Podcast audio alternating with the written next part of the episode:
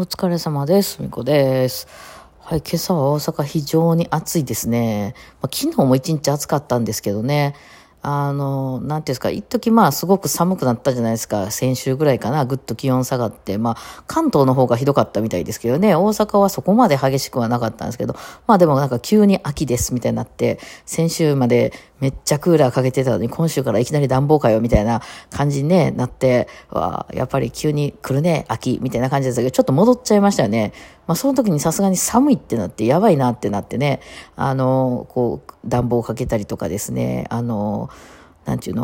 加湿器を出したりとかですね、あと布団をね、毛布を出してきたりとか、したわけなんですけど、毛布一枚でも寒くてね、とうとう羽毛布団をね、去年覚えておられますでしょうか。私、ショッキングピンクの羽毛布団をね、買ったんですよ。カバーが嫌いすぎて、私、カバー、をかけると思うんですよ。皆さんね、羽毛布団とか、いわゆる布団、掛け布団って、なんですけど、カバーをね、がずれるのがね、生理的に苦手でですね、中にね、6つぐらいこう止めるとこがあるやつでもね、多少やっぱ引っ張った時に、その側だけ引っ張っちゃったりすると、こう、間に隙間ができるじゃないですか。しっかり止めてればね、そんなに中でこう固まっちゃったりとかいうことはないとは思いますけど、それでもふわってこう、側と中が離れた瞬間に、なんか私、皮と筋肉剥がされたみたいな気分になっちゃうんですよ。なんでしょうね、あれ。なんかこう、すごい、痛いってなるんですよ、なんか体が。なので、布団のカバーがどうにもこうにも苦手すぎまして、もうなんなら、全部毛布的なやつで済ませたいぐらいなんですけど、そうやってもやっぱ羽毛布団とかあったかいんでね、もうそれを言うのは羽毛布団自体もね、中の綿とその袋っていうのがありますんで、私結構苦手だったりするんですけど、そういうのがこう分かれてるなって思った瞬間ね、なんですけど、それはまだ OK なんですけど、その布団のカバーをね、やると苦手なんで、カバーをつけないんですよ。だから毛布かけた上にあったりとか、そんな感じですね。でも猫たちこうカバーがついてない羽毛布団とか超好きですけどね。あれも好き。ダウンのコートとかも置いてたら上に座っちゃったりするね。なんかちょっとテロテロしてんねんけど、ツヤツヤじゃないな、なんてテロッとしてんねんけど、中あったかいみたいな好きみたいです。柔らかいのね、好きみたいですね。そのショッキングピンク探すのもね、結構大変やったんですよ。なんか知らんけど、カバー前提に作られてるから、中がなんかこう、肌色みたいなんやったり、こう、薄いピンクみたいなんやったり、あとなんかこう、花柄がついてたりとかね、あとペイズリー柄とかね、ペイズリー柄って私も微生物にしか見えなくて、なんていうんですか、緑虫とか、ミジンコとか、そういう系にしか見えないんですよね。と思って、私もそういう検索かけてみたらですね、なんかスズリかなんかで、出てましたね。ミジンコとかを並べられてるペイズリー柄っぽいバンダナとか出してる、アーティストの方いらっしゃって、気が合いそうと思いましたね。逆にね、ペイズリーやなと思ってよく見たらちゃんと全部微生物になってるっていうのね、可愛らしいの出してはりましたよね。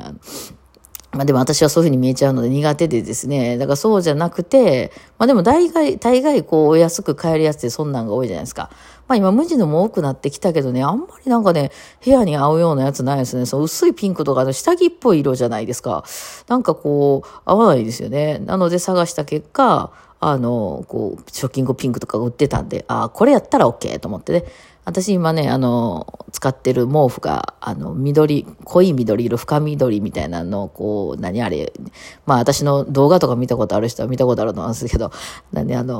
お馬さんの柄になってるみたいなやつ、ちょっとクリスマスカラー的な、緑のやつなんで、それとショッキングピンクが合ってると、目チカチカしますけど、私はそれぐらい色が強くないと楽しくないので、すごくね、テンション上がってたし、それ出したんですけど、暑いんですよ、なんか知らんけど、急に暑くなってしまって、邪魔ってなってますね。どうせこれから冷えていくしかないからね、あれなんですけどね、加湿器とかも出したもののな、みたいなね、はい、してます。そう。で、今朝はね、なんか急に6時ぐらいね、ふっと起きてですね、昨日も結局ね、1時か1時半、2時ぐらいまではなんだかんだね、起きてて、あれやってたんや、そう、クラファンようやく申請しました。多分なんかこう、担当者、スタッフさんみたいな人が、チェックして、なんか間違ってたりとか、ここもうちょっと直した方がいいみたいなのあったら帰ってくるみたいなので、まだちょっと皆さんにお目にかかるにはちょっとまだなんですけど、今ね、なんか混んでて、5日から1週間ほど、チェックにかかりますっていうことみたいなんで、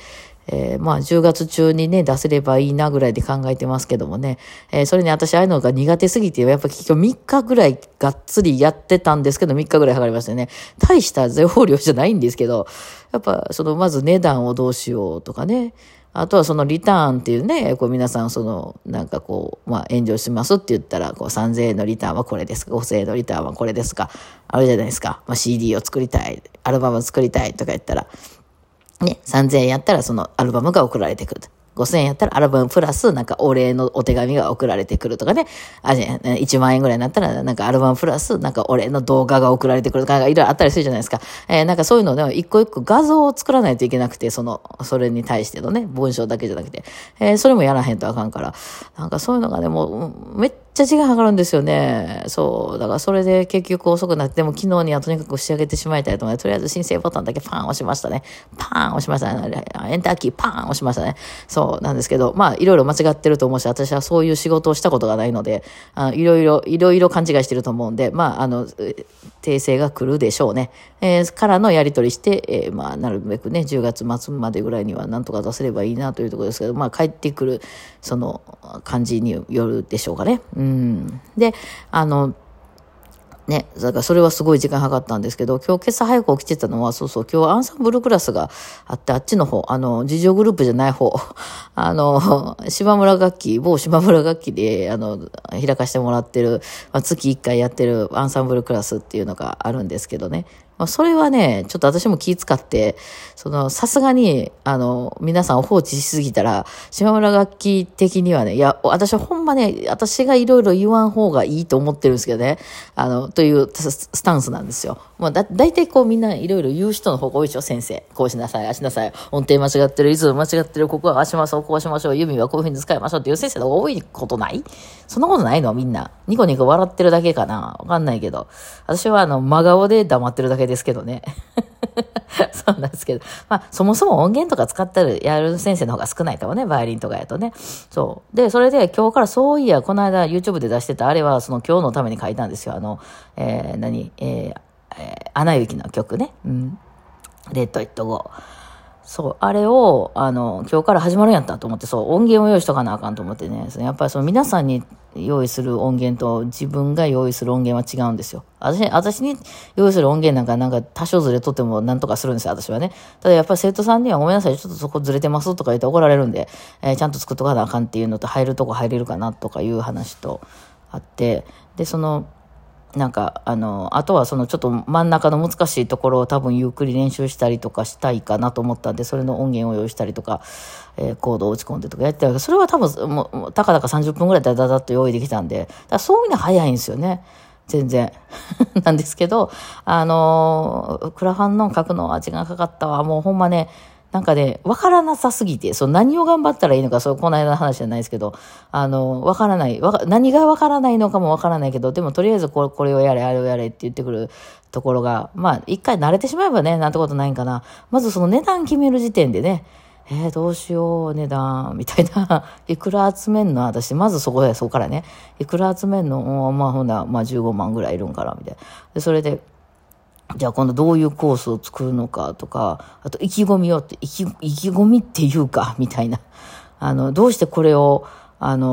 こういうプロジェクトを立ち上げようと思ったのか、いや、交通費が足らんからっていう、結局私の動く、モチベーションになってるところってお金でしかなかったりするので、いや、お金足らんからみたいな話になってきて、すべてのなんか熱く語ってくださいとか言ったら、交通費を出してみたいな、なんかそこ熱く語るんじゃないんやろな、きっとと思いながらね、最後は最後は熱く語ってくださいみたいな書いてたから、なんかびっくりマークいっぱいつけときました。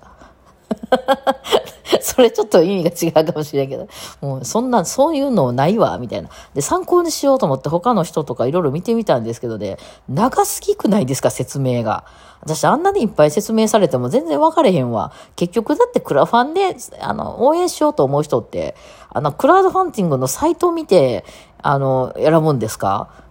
まあ、特にグッズとかの人はね、グッズ開発してる人とかは、まあ、なんていうの？それもでも話題になっててとかじゃない？どっか他のサイトで、キャンプファイヤーの中とかだけでこう、まあ、そういうクラウドファンディングのサイトの中だけで選んでる人とでもいるんかな？まあそういう人にはそういろいろ説明、この人は一体どういう人でどういう経緯でもってこういうのやってるっていうのはいるやろうけど、大概特にミュージシャンなんて他でから連れてくる場合ですもんね。そのクラウドファンディング内だけでしか存在してないミュージシャンとかいないじゃないですかね。だからどうなんですかね、いるんかなと思いながら、そんなことより私は箇条書きでこのコースとこのコースとこのコースがあります、こんだけ額集まったらいいなと思ってます、よろしくお願いしますでいいんじゃないかなって思ってて、そっちの方が分かりやすいんじゃないかなと思ってるんやけど、写真を貼れとかね、ここでその一個ずつこう作れとかいうのが結構あったので、他のサイト見てもなんかもう本番の企業ページみたいなのスクロールしても下までいかないみたいな長い文章があって、でもまだね、そうね、企業みたいなのがやってる、もう慣れてはるとこね、この新しい財布を作りますが、新しいカバンを作りますとか、ガジェットを作りますみたいなとこはまだ読みやすかったね。それを真似した個人ページみたいなのがもう何見せられてるか分からへんかったよね。なんか私は何々県に生まれ、学生時代は剣道部で頑張っていました。それいる？みたいな。いや、剣道の道着とか売ってはるんやったらあれですよ。全然関係ないんで、そっからなんかその、なんかね、何かのプロジェクトを立ち上げてみたいな話でって、それいる？みたいな話、私は思いますけど、みんなそういうストーリーがあった方が好きなんかな。ちょっとよくわからなかったですけどね。まあそんなことをね、やって、ようやくまあ昨日ね、それ出し終わって、レリゴーも今終わったので、もう一回寝ます。で、その後昼からかな、アンサンブルちょっと今日はね、やってくれると思います。というわけで今日はこんな感じですかね。じゃあお疲れ様でした。